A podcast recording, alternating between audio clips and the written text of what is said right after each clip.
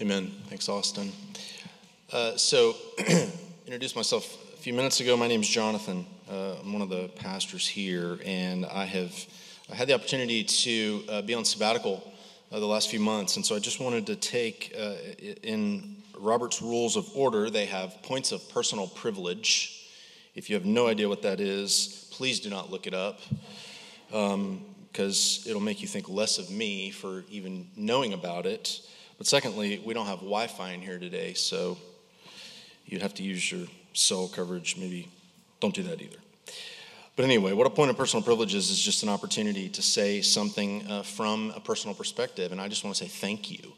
Uh, thank you uh, for the opportunity that you, as the church, gave, especially to our elders uh, who really pushed, pushed me to, to do it.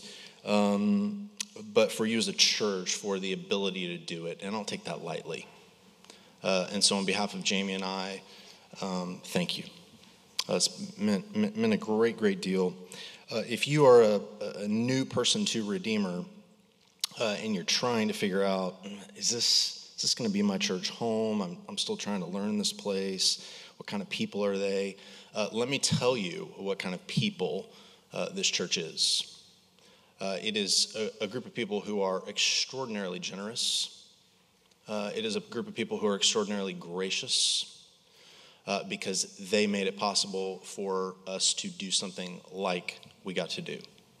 Uh, and so it, it's worth your serious consideration to jump in with this group of people uh, because there's no other group of people like it. Um, and I, I, can say that having been around for. Um, a while uh, in this place. So thank you, uh, church, for that opportunity. And there's nothing quite like coming back and uh, Drew saying, uh, You're preaching Sunday. So uh, thank you to him. Uh, he's not here, but maybe he'll listen later and can hear me say thank you for this opportunity. Which is the second in a series uh, that we're in. It's been seven years uh, since we have done a sermon series on our mission, our vision, and our values as a church, and many of you were not here the last time we did that. Um, many of you weren't here when I left for sabbatical. So, uh, welcome. I'm so glad that you're here. I hope I get to meet you at some point and, uh, and, and you can get to know me as well. But here at the beginning of the school year, when we naturally reset, we felt like it was a great time to revisit some of these ministry priorities by preaching through the scriptures that have shaped and continue to shape us as a church. So these are scriptures that have been core, key, critical, mission critical to Redeemer over the last coming up on 15 years. There's three core principles. We want to be first a people who are fluent in the gospel, and we went through that series back in May. We want to second be a people who are for the city, and that's the series we're in now. And then, thirdly, igniting and cultivating a movement of churches and ministries that renew Winter Haven and Polk County. Uh, renewal is so important. Okay? Speaking, uh, having come off a time of uh, renewal, it's, it's vital. And so we want to see renewal in our city and in our county. And so this morning we're in week two of this uh, second principle for the city. And uh, the scripture you can find in your worship folder. It'll be on the screen behind me. Uh, if you want to follow along in the Pew Bible, the page numbers are here in the worship folder or in the Bible that you brought from home. Uh, as uh, Drew likes to say, we, we do not want to give you an excuse to not have your eyes on the text, okay? Uh, and so uh, put your eyes on the text as I read. First from Luke chapter 4, and then just one verse from uh, the book of James. Okay? So, first, from Luke chapter 4, beginning in verse 16, this is God's word. And he came to Nazareth, where he had been brought up, and as was his custom, he went to the synagogue on the Sabbath day, and he stood up to read. And the scroll of the prophet Isaiah was given to him. He unrolled the scroll and found the place where it was written The Spirit of the Lord is upon me, because he has anointed me to proclaim good news to the poor. He has sent me to proclaim liberty to the captives and recovery of sight to the blind, to set at liberty those who are oppressed, to proclaim the year of the Lord's favor. And he rolled up the scroll and gave it back to the attendant and sat down. and the eyes of all in the synagogue were fixed on him. And he began to say to them, Today this scripture has been fulfilled in your hearing.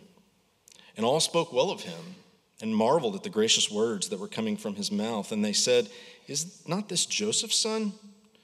And he said to them, Doubtless you will quote to me this proverb Physician, heal yourself. What you have heard, what we have heard you did at Capernaum, do here in your hometown as well. And he said, Truly, I say to you, no prophet is acceptable in his hometown. But in truth, I tell you, there were many widows in Israel in the days of Elijah, when the heavens were shut up three years and six months, and a great famine came over all the land. And Elijah was sent to none of them, but only to Zarephath in the land of Sidon, to a woman who was a widow. And there were many lepers in Israel in the time of the prophet Elisha, and none of them was cleansed, but only Naaman the Syrian.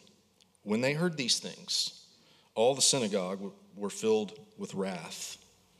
And they rose up and drove him out of the town and brought him to the brow of the hill on which their town was built so that they could throw him down the cliff. But passing through their midst, he went away. And then uh, one verse from uh, the book of James, if I can get to it. James chapter 1, verse 27, the last verse of the first chapter. Religion that is pure and undefiled before God the Father is this to visit orphans and widows in their affliction, and to keep oneself unstained from the world. Uh, can you say with me? Is it up there? Yeah, okay. Let's say this together. The grass withers, the flower fades, but the word of our God stands forever. Amen. So you have the uh, outline printed for you in the worship folder, and we're going to take a look at three things from uh, this passage because really what you have here is uh, Jesus describing his work or his personal mission statement. So, what is that? Defining that, learning that there's some tension in that, and then lastly, uh, the power behind it. Okay? So, defining the, a, a definition, a tension, and a power, okay? Those three things. This is Jesus' mission statement. So it stands to reason it should be ours as well, right? Uh, but not only that, Jesus is saying, This is how you know I'm among you in the power of the Spirit. You, we didn't read it, but if you go to the beginning of Luke chapter 4, Luke says, Jesus, full of the Holy Spirit, okay, returned from the Jordan after being baptized and was led by the Spirit in the wilderness for 40 days. And then he recounts Jesus' temptation. In verse 14, Jesus returns in the power of the Spirit to Galilee, and he taught in their synagogues, being glorified by all. He's saying, The reason or how you know I'm among you, if the Spirit is among you, is that you are doing these things. This is your mission statement, too. If the church is not doing these things, then there's a good chance Jesus isn't among them, or at least not among them in the fullness of the power of the Spirit. A group of people who are doing some of these things, but not others, they're showing themselves to not have really, truly had an encounter with the living God through Jesus Christ in the power of the Spirit. See, we'll get into it, uh, drill down into this passage, but he's quoting from Isaiah 61. And he says there's a proclamation of the gospel, to be sure, but there's also a demonstration of the gospel. The two go hand in hand. The king has words, and the king has ways that are carried out in his kingdom. There's a king, and he has good news, as well as the reality that his kingdom looks and feels a certain way. It has a certain nature to it. The church exists both to proclaim that message and live that reality, hence the title this morning, The King and his kingdom. The way that Redeemer's Mission puts it, and I believe it's on the back of the worship folder every week, is we want to make the invisible kingdom visible. Okay? Uh, and so this morning, let's drill down into this passage. Uh, beginning in verse 16, Jesus goes to a synagogue service on the Sabbath, as was his custom. So he went to church every week. So should you. Don't worry, I'm not going to come back and be all mean and angry and, you know, yell at you for 30 minutes or something. But you see a pattern here, right? Luke says, as was his custom, he goes to the synagogue. And the way that it, the way the synagogue service worked is someone would read a portion of the Bible, which of course in Jesus' day is simply the Old Testament, and then they would expound it. okay? In Jesus' day, uh, the person expounding the Bible passage would sit down while they expounded it, and the congregation would stand. So, I think if we're going to be biblical, I'm going to sit down. No, uh, that's how that's how it works. So he he unrolls the scroll. He finds Isaiah 61.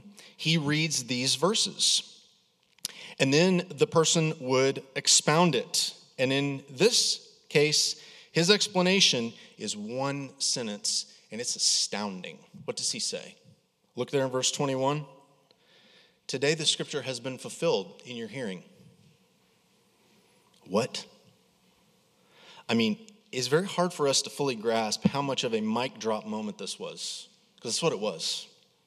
He comes on the scene and he says that the only way to understand things like freedom and kindness and compassion and justice is to know their source. They're not going to make sense apart from the good news of the gospel. He says, I'm the servant of the Lord. I'm the servant that Isaiah talked about, the one who's been sent to carry out a mission. Verse 18 The Spirit of the Lord is upon me because he has anointed me to do these things. I've been sent on a mission. Now, what kinds of things has the Spirit anointed the Messiah to do? As I said, and you'll hear me say this several different times because I just want to emphasize it, his statement includes proclamation and demonstration. It's not enough to just proclaim, it's not enough to only demonstrate. You have to do both right? Frank Sinatra, Love and Marriage. Remember the old song? You can't have one without the other. You got to have both. And what Jesus was sent to do, he did. He began the work of ridding the world of the guilt of sin and the ruin of misery through his life, death, and resurrection. He continues to do that to this day, and one day we believe he will wipe it away forever. Now, if you're new to Christianity, new to the Bible, maybe unsure of what you believe. I hope that unpacking this mission statement a little bit will give you a taste both of the character of our King, but also the nature of his kingdom. Hope it'll give you some insight into what makes Redeemer tick as well, and I hope you'll give serious consideration to Christianity. Now, I'm just going to bullet point through these uh, for a moment and then come back to one, but just go through them uh, with me. If you look at verse 18, he says, The Spirit of the Lord has anointed me to bring good news. The word is gospel to the poor. So, my question to you this morning, and I just have questions for all of these can you feel where you are poor? He sent me to bind up the brokenhearted. Where are you coming brokenhearted this morning? Because remember what I said, he's still doing this work. It's not like he stopped and we're trying to figure out how to do it now in his place. He says he's doing it through us in the power of the Spirit. So, where are you coming brokenhearted this morning? He intends to bind you up. Proclaim freedom or liberty to the captives. Where do you feel locked down, enslaved? Recovery of sight to the blind. Is there something in your life you can't see, something that's continuing to confuse you, some darkness that's pervading some aspect of your life? A, a, real sense of feeling blind. And then he says, I've come to proclaim the year of the Lord's favor or the year of Jubilee. Only if you go back to Isaiah 61, you'll notice Jesus only reads half the verse. I mean, he's Jesus, he can do that, right? But he stops mid sentence in his quotation. Because the rest of Isaiah 61, the, end, the, the tail end of that little passage there, it says the Spirit of the Lord is upon me to proclaim the year of the Lord's favor, the day of vengeance of our God. Why do you think he stops there? He cuts off half the verse. Because Jesus Christ didn't come to bring vengeance, he came to take vengeance upon himself. We believe that's what happened on the cross. Now, this coming, he didn't come to bring vengeance, but he says he's coming again, and that time it's not going to be as, well, peaceful as the first go around. Now, we've got to back up to the, the first thing that he says because, in many ways, it's most crucial and everything else kind of flows from it. He says, The Spirit of the Lord is upon me because he's anointed me to preach good news to the poor. Do you know your poverty? You may not be materially poor. In fact, most of us in this room are far from that, right? No, the question is what in your life are you banking on? What gives you a sense that you're accepted or okay or included? Unless you know yourself to be spiritually and morally impoverished, spiritually and morally naked, emaciated, malnourished, you'll not get the gospel. Because right off the bat, you have to understand who Jesus says the good news is for. The, the good news is only for those who see themselves as impoverished, captive, blind, oppressed by sin. Whether any of these things apply physically or materially to you, the key to understanding Jesus' mission statement is to know each of these things to be true of you, spiritually speaking, or else you won't really think the good news is for you. The gospel you might view as good advice, maybe a nice story, but it's not news. Certainly not good news. Jesus says elsewhere in the Gospels to the Pharisees, it's not the healthy that need a doctor, but the sick. And their problem, of course, was that they thought themselves to be very healthy, when in fact they were very, very sick. See, Jesus came for the sin sick the sin broken, the sin impoverished, the sin enslaved, the blind, those blinded by sin, those crumbling under the weight and the depth, or excuse me, the debt of their sin. That's who he came for. That's who the good news is for. He says, I came for the spiritually poor, those who know they have nothing to offer me. That's who I've been sent to. He's not saying he came only for the materially poor. After all, he uses two examples one is a poor widow, and the other is a very wealthy military officer. That is this widow in Zarephath, and then uh, Naaman the Syrian. But the point is, he didn't come for religious widows or religious lepers. He came for idol worshiping outcasts, those with no religious pedigree, those with no, no moral props to lean on. See, neither the widow from Zarephath nor Naaman the Syrian had the right ethnic heritage. Neither of them were from the 12 tribes of Israel. They had nothing, they were nothing. In fact, in the story of Naaman the Syrian, you can read it later on. It's a great story. I'd encourage you to. He, he tries to offer Elisha something in exchange for the miracle. But the God of Israel isn't like your gods, Elisha says to Naaman. All you need is nothing. And that's the one thing Naaman doesn't have the, the Christian gospel is very well summarized by this, uh, or in this verse from a hymn written by Augustus Toplady, uh, Rock of Ages. Uh, some of you, or most of you, many of you are familiar with it, but the, the verse that always comes to mind to me is this Nothing in my hands I bring, simply to the cross I cling. Naked, come to thee for dress. Helpless, look to thee for grace. Foul, I to the fountain fly. Wash me, Savior, or I die.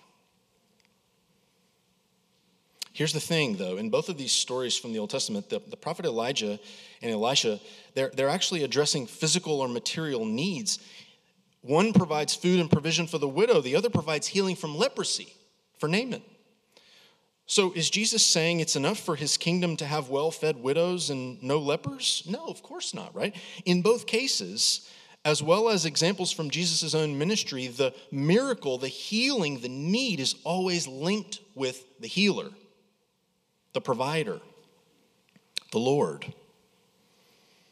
Elijah and Elisha came to these Gentiles representing the one true God of Israel. They were sent to proclaim good news to each of these people. Idols are empty, the Lord is real. Bow to him and meet a need. That is, the Lord sees you. The Lord sees your poverty, your hunger, uh, widow. The Lord sees your desire to be healed and whole, Naaman, and Jesus did both as well. Because you see, the realities of the gospel lead to results of the gospel. The vertical truths that we proclaim, they have horizontal impacts that we execute. And we have to be doing both. Our belief in the gospel leads to a becoming or behaving in a gospel way. Now, how do I know this? Well, at the end of Luke's gospel, Jesus is described on the road to Emmaus uh, as he's walking with these disciples as a man mighty in word and deed. Word and deed integrated. Word and deed. That's why we planted a church and helped to start Heart for Winter Haven. It's why the church has Bible studies and soup kitchens. It's why the church has a leadership structure that is elders who are responsible for overseeing the ministry of the word and deacons who are responsible for overseeing the ministry of deed. Word and deed. You see both of these dynamics in that one verse from James. Uh, if you look back at it there, James says, Religion that is pure and undefiled before God is this to visit orphans and widows in their affliction, and to keep oneself unstained from the world. Christianity is headed by a king. And when we talk about a king, King Jesus and his expectations, there are certain priorities and realities, many things that in fact have much in common with certain cultural perspectives in our day. The king speaks into how you behave in marriage, in finances, in private. He says, Be holy. If you go back to the uh, reading of the law passage from uh, Leviticus, be holy as I am holy. The church is in the world, but not of the world. James says, Keep yourself unstained because you're different. But Christianity is also a kingdom, right? Where certain priorities and certain actions are carried out. Many things that, in fact, have much in common with another cultural perspective. Things like everyone is welcome. Equality and diversity are valued because Genesis chapter 1 verse 27 is true. Human beings are made in God's image, male and female, he created them. That is a foundational statement to all of reality. Not only that, the material poor have value and should be cared for. Justice, like racial, economic, and social justice is a priority. Widows and orphans. Widows and orphans are two of the most vulnerable segments of the population. Their lives are characterized by affliction, according to James. And we visit them in the same way we have been visited by God in the Lord Jesus. The Word became flesh and moved into the neighborhood, says the message, John chapter 1. So there are kingdom realities and there are kingdom results. Now, we got to go to the tension, right? The Children's Catechism, question number 35, says as a result of the fall, Adam and Eve went from being in a state of. Are there any kid? There are any kids left in here? Okay, well, adults, you should know this too. Okay, as a result of the fall, Adam and Eve went from being uh, in a state of happy and holy to sinful and miserable. But what happens if you only seek to focus on one? What happens if you solve one problem but not the other? You focus on the holy part or the happy part. You focus on the sinful issue but not the misery. And that leads to the tension, okay? There's a tension that naturally arises. We can overemphasize certain aspects of our work against others. Now, what is that tension? What happens when we fall off on either side, so to speak? And you see this in the reactions that Jesus receives throughout his ministry at times. It lets you know the people of his day were leaning or had a tendency to lean one direction or another. And if it can happen to them, it can happen to us too. So, back to the passage, Luke chapter 4. In the passage, the Jews in the synagogue respond in a way that shows you that they want the king, but not his kingdom. But they only want the king because they believe they can control him. Now, what do I mean by that? Well, I mean that if I do what the king tells me to do, and if I live the way he wants me to live, then my life should go according to plan. He owes me. I've done my part, he does his part. See, the Jews heard Jesus quote Isaiah 61, and they thought, yes, Messiah has come to rid us of the Roman scourge to release us from captivity, to usher in the permanent year of Jubilee. No more taxes. I would have thought that would have gotten an amen from uh, us, but no more taxes. We've been his special people since Abraham, so he's finally making good on his promise to deliver us once and for all. Now, how do we know that the people in this congregation in Nazareth did not see themselves as spiritually poor and morally bankrupt? Well, you may have noticed there's a pretty large difference, pretty, pretty a stark contrast between verse 22 and 28. What do I mean? Well, look at verse 22. He reads the passage, he sits down, he says, This scripture has been fulfilled in your hearing. And all spoke well of him and marveled at the gracious words coming out of his mouth. All of this is all of you, the, all the eyes in the synagogue were fixed on him. It's very much like what's happening right now. Your eyes are fixed on me. You're wondering and marveling at the gracious words coming out of my mouth. And then there's verse 28. What does verse 28 say after he uh, does some more expounding? When they heard these things, all, the synagogue, all in the synagogue were filled with wrath. Now, here's hoping that doesn't happen today. That by the end, uh, you're driving me out, throwing me in the lake, you know, hoping to drown me out there or something, right? There's a huge difference. What's going on? Well, the problem was this congregation did not see themselves as in need of good news. They wanted the king they didn't necessarily care about the realities of his kingdom. They didn't feel like they fit into any of those, or at least they didn't want to hear that anyone else might fit into those.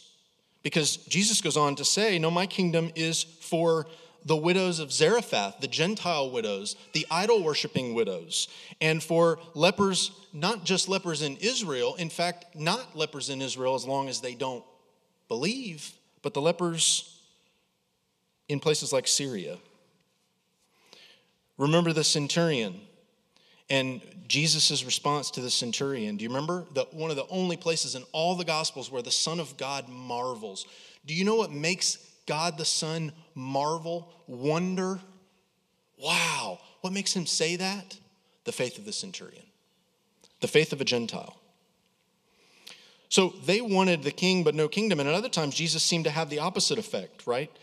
If you go to John chapter uh, 6, there's a famous story where Jesus feeds 5,000 people. And it's a long chapter, but as the chapter uh, progresses, he and his disciples are trying to get away from the people to get a break, right? Do you think it's exhausting to feed 5,000 people? Have you ever fed 5,000 people? It's probably pretty exhausting, especially if you made food for 5,000 out of two fish and a couple of loaves of bread. They're trying to get away. The people keep following him. They go to one side of the uh, lake, the people are there. They get into the other side of the lake, the people are there. They can't get away from the people. People, people, people, everywhere. And he finally looks at them and he says, Hey, you guys aren't following me because you want to hear what I have to say. You want a bread factory. You want walking free food for life. And he begins to challenge them. And by the end of John chapter 6, Jesus is looking around, and the only people in front of him are his guys. And he says, Hey, do you guys want to leave too? So he started out with 5,000, and he whittled it down to 12 by the end of the chapter. See, these people wanted a kingdom, a place where no one is hungry, but they didn't want the king who said things like, Unless you submit yourself to me, you have no part in me. Now, how do we tend to experience the, the tension today? A pastor in our denomination uh, summarized it this way. He said, The culture wars are not between the secular and the religious, or even the left and the right, but really between two sides of the coin the pursuit of the kingdom without a king versus the caricature of the king without his kingdom. See, the struggle for the church in our current cultural moment is how do you engage with people who find themselves being discipled by Jesus and Nietzsche? I mean, kids grow up hearing in a world where you can be anything, be kind. That, that's a Jesus idea, right? That's Christian niche. And then they hear things like, what doesn't kill you makes you stronger. So, which is it, right? Many of the values of, our, of the kingdom of God are mixed into culture in profound ways, but there's not much mention of the king because well, as Westerners, we don't like the idea of monarchy, we like democracy. Amen? Well, I thought I was. Actually, probably shouldn't say amen because, you know, I'm, I'm, I'm getting at a point of something that isn't good, right? Yet the church, though, and many of you have probably experienced this, is often more concerned with solving the sin problem than the misery problem, or at least it rarely mentions the misery problem. But listen, if Jesus came to make us holy and happy again, when the king gets separated from the kingdom, it can begin to feel like all we care about is the holy part. And listen, Charles Spurgeon, pastor in London in the 19th century, said, Be half a Christian, and you shall have enough religion to make you miserable. His concern was church going people who loved the good advice and rules of the king, who knew his laws, but weren't as excited about the story, his grace to the undeserving, his pursuit of the outsider. That's the reason he gets the response he gets in Nazareth. But rather than making them half happy, it makes them miserable, grumpy, touchy, guarded, judgmental, legalistic. That sounds kind of like the Pharisees. At the same time, our broader culture is wanting the kingdom desperately, right? If I say words like equality, social justice, diversity, inclusion, what kind of person or institution or ideology comes to mind? Usually not Christian ones. Our culture passionately values equality, compassion, consent, freedom, progress, and the like. And yet, even though the culture has jettisoned institutional Christianity, it carries on with a moral crusading, the very morals that are sourced in Christianity. And so it's not so much everything that's permitted, it's everything that everything gets preached. And if you blaspheme the values, you are excommunicated, also known as canceled. Which sounds very religious, does it not? It's very religious behavior. So I want to read you a quote from uh, one of the books that I listed as a resource there, The Air We Breathe. Uh, it's a great book. And he says this The Western experiment has been an attempt to secularize Christianity. Johnny Cash saying, They say they want the kingdom, but they don't want God in it. And in order to pursue the kingdom without the king, we've had to devalue the person of Christ and install abstract values instead. But the problem is, values can only judge your keeping or not of them but only a person can save. Only a person can forgive you. Christian morals have always been the morals to a story, and today we've ditched the story, but we've kept the morals. The kingdom without the king is not so much a place of liberation as a place of judgment, and we are all the judges and we are all the judged. We desperately need a person above and beyond the values, a person who does not simply expect our best, but who forgives our worst. And you will not find that on X, formerly known as Twitter. That's what, that's what, that's what they call it. I don't, I'm just repeating what I've read or seen. It's ironic, though, because Spurgeon's insight, it proves true on this side, too. Many of those on a crusade to rid the world of misery are miserable themselves. Be half a Christian Take the king or the kingdom, half of uh, the one or the other, and you will have enough religion to make you miserable. In the first century, there were a lot of things that distinguished Christians from the culture. The church had a value system that puzzled the Romans because it was so unique.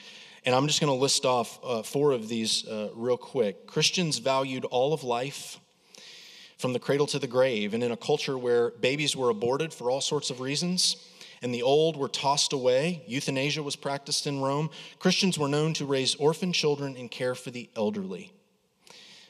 Christians believed, number two, that marriage was between a man and a woman in a covenantal union that was binding and exclusive for life.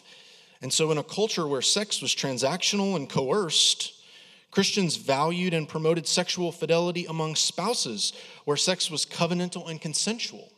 These are these are mind blowing things to the Romans, and yet the church was able to hold them in tension. Christians were from all sorts of backgrounds socioeconomic, slaves, masters, converts from Africa, Ephesus, Rome, Jews, non Jews, all worshiping together. It was the most diverse group of people in the ancient world.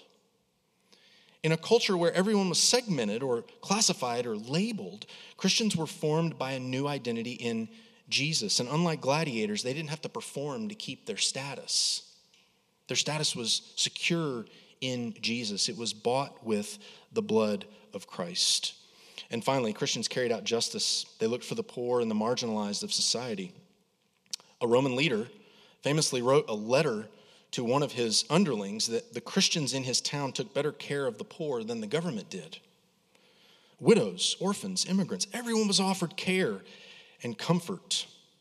See, in a culture that only valued the valuable, the elite aristocrats, the landowners, the senators, Roman citizens, Christians sought out the most vulnerable and the weakest. Now, uh, I've got just a minute to be done and give you the power.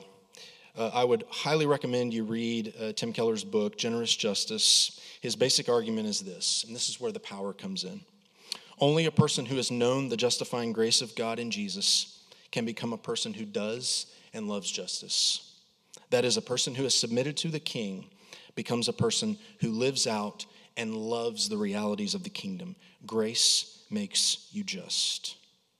The power behind that motivation to serve, whether it is the, uh, the whole city, whoever, the poor, the outcast, the lonely, the widow, the orphan, the prostitutes, the pimps, just to name a few, is justification by grace. We read it earlier. Jesus came for sinners, and I'm the chief. That's the attitude that takes you to a place where you begin to look at everyone as, as spiritually bankrupt as you. And so you long for them to hear the good news. The gospel says you are all of those things, and yet Jesus came for you.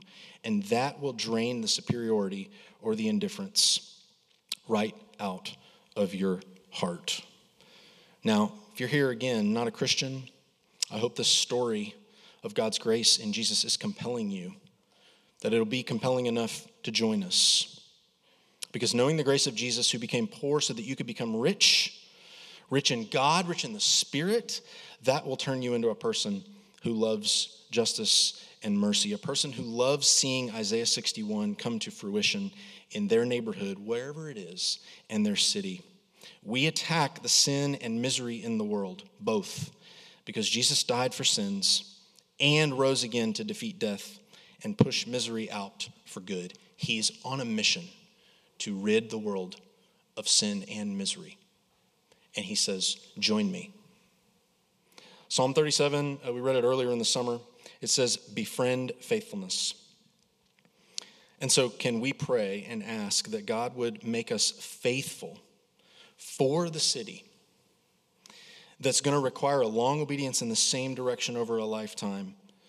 So, this church exists and will exist well beyond uh, Drew and I and our current elders' lives. Heart for Winter Haven will exist long after its current leadership. We want to see things for the city multiplied, a long obedience over us over a, a lifetime for the good of others, so that our fruit the fruit of the king and his kingdom will be seen uh, in our city and in our world. Let's pray.